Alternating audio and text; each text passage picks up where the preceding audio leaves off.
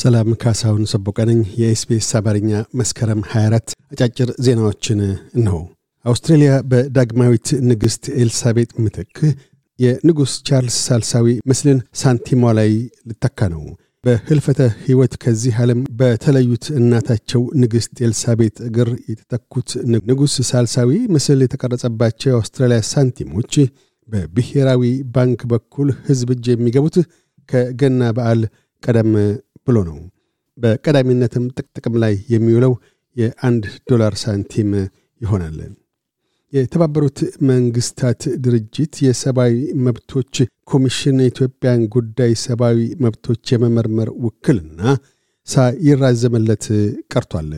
ለውክልናው አለመራዘም የአውሮፓን ህብረት አክሎ በአብላጫ አገራት የምርመራ ውክልና ጥያቄ አለመቅረብና ከበርካታ አፍሪካ አገራት በኩል ጠንካራ ተቃውሞዎች በመንጸባረቃቸው እንደሆነም ተገልጧል።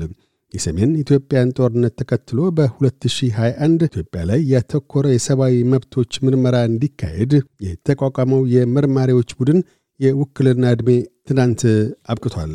ይህንኑ አስመልክቶ የኢትዮጵያ መንግሥት የኮሚኒኬሽን አገልግሎት ሚኒስትር ዶክተር ለገሰ ቱሉ ከሮይተር ለቀረበላቸው ጥያቄ ሲመልሱ የተመድ ሰብአዊ መብቶች ኮሚሽን በኢትዮጵያ ጉዳይ ያከተመ ታሪክ ነው ባከተመ ጉዳይ ላይ መናገር አያሻም ብለዋል።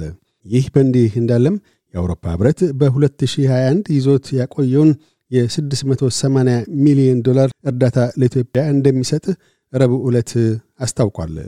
ሴናተር ሊዲያ ቶርፕ ከአንድ የናዚ ደጋፊ የሞት ዛቻ ያዘለ የቪዲዮ መልእክት የደረሳቸው መሆኑን አስታወቁ። የዛቻ መልእክቱን በቪዲዮ ቀርጾ የላከው ግለሰብ የነጭ አውስትሬልያ ፖሊሲ ደጋፊ መሆኑንም ገልጧል።